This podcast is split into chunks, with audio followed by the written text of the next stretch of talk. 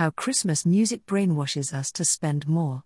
This year, Tesco's Christmas advert tells the tale of a teenager resisting the urge to succumb to the Christmas spirit to the tune of OMC's 1995 song, How Bizarre. John Lewis's sees a young boy raise a giant, and troublesome, Venus flytrap to the score of Festa, a new composition performed by Andrea Bocelli.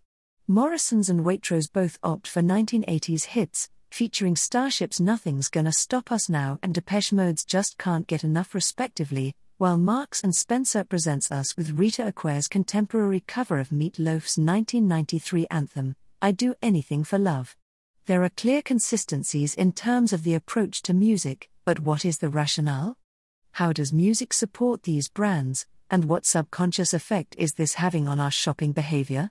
The 2023 John Lewis Christmas advert features an original song by Andrea Bocelli. The Power of Nostalgia. Mental accounts theory considers the factors that influence our rational spending and our susceptibility to impulsive purchases. It is a spectrum, with analytical spending on one side and emotional, impulse driven spending on the other. We can control many of the factors that encourage us to spend impulsively, such as avoiding shopping in the evening socially, or under time pressure. However, one factor is a little more devious nostalgia. Nostalgia diminishes our desire for money while enhancing our desire for social and empathetic experiences. It both pushes and pulls us towards impulsive spending. But nostalgia is a well established marketing tool that aligns well with the empathetic and effective nature of Christmas shopping. Research has shown that big retailers are all too aware of this, as shown by their Christmas strategies that consistently aim to establish, refine, or reinforce a sense of brand loyalty. So, how does music factor into this equation? Christmas music in shops. Music has long been used to influence our spending. The basic presumption is that music makes us happier, and being happier makes us spend more. But research has revealed this to be an oversimplification.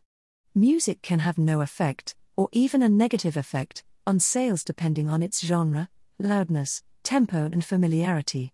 While earlier research suggested Christmas music had a particular penchant for making us impulse buy, more recent studies point to consumers becoming increasingly aware of this effect and attempting to become more conscious of their budget.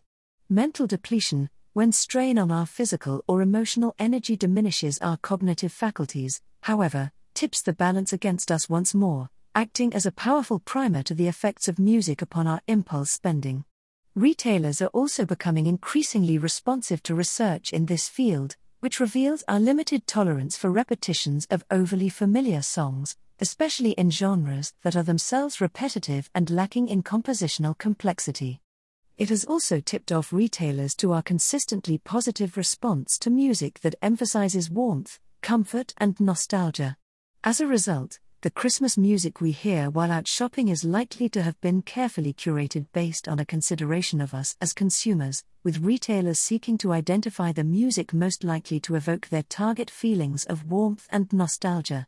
Christmas music in adverts. Not content with influencing our behavior while out shopping, music is a near ubiquitous presence in television advertising. Earlier research in this area reliably pointed to the value of emotional appeal in engaging a consumer audience, enhancing their perception of the brand and, ultimately, influencing their decision making. This idea of emotional appeal as a mechanism for reaching consumers has persisted, with more recent research exploring specific qualities of advertising that reliably evoke it. Just as with music in shops, these qualities are perceived as warmth, nostalgia, and anticipation.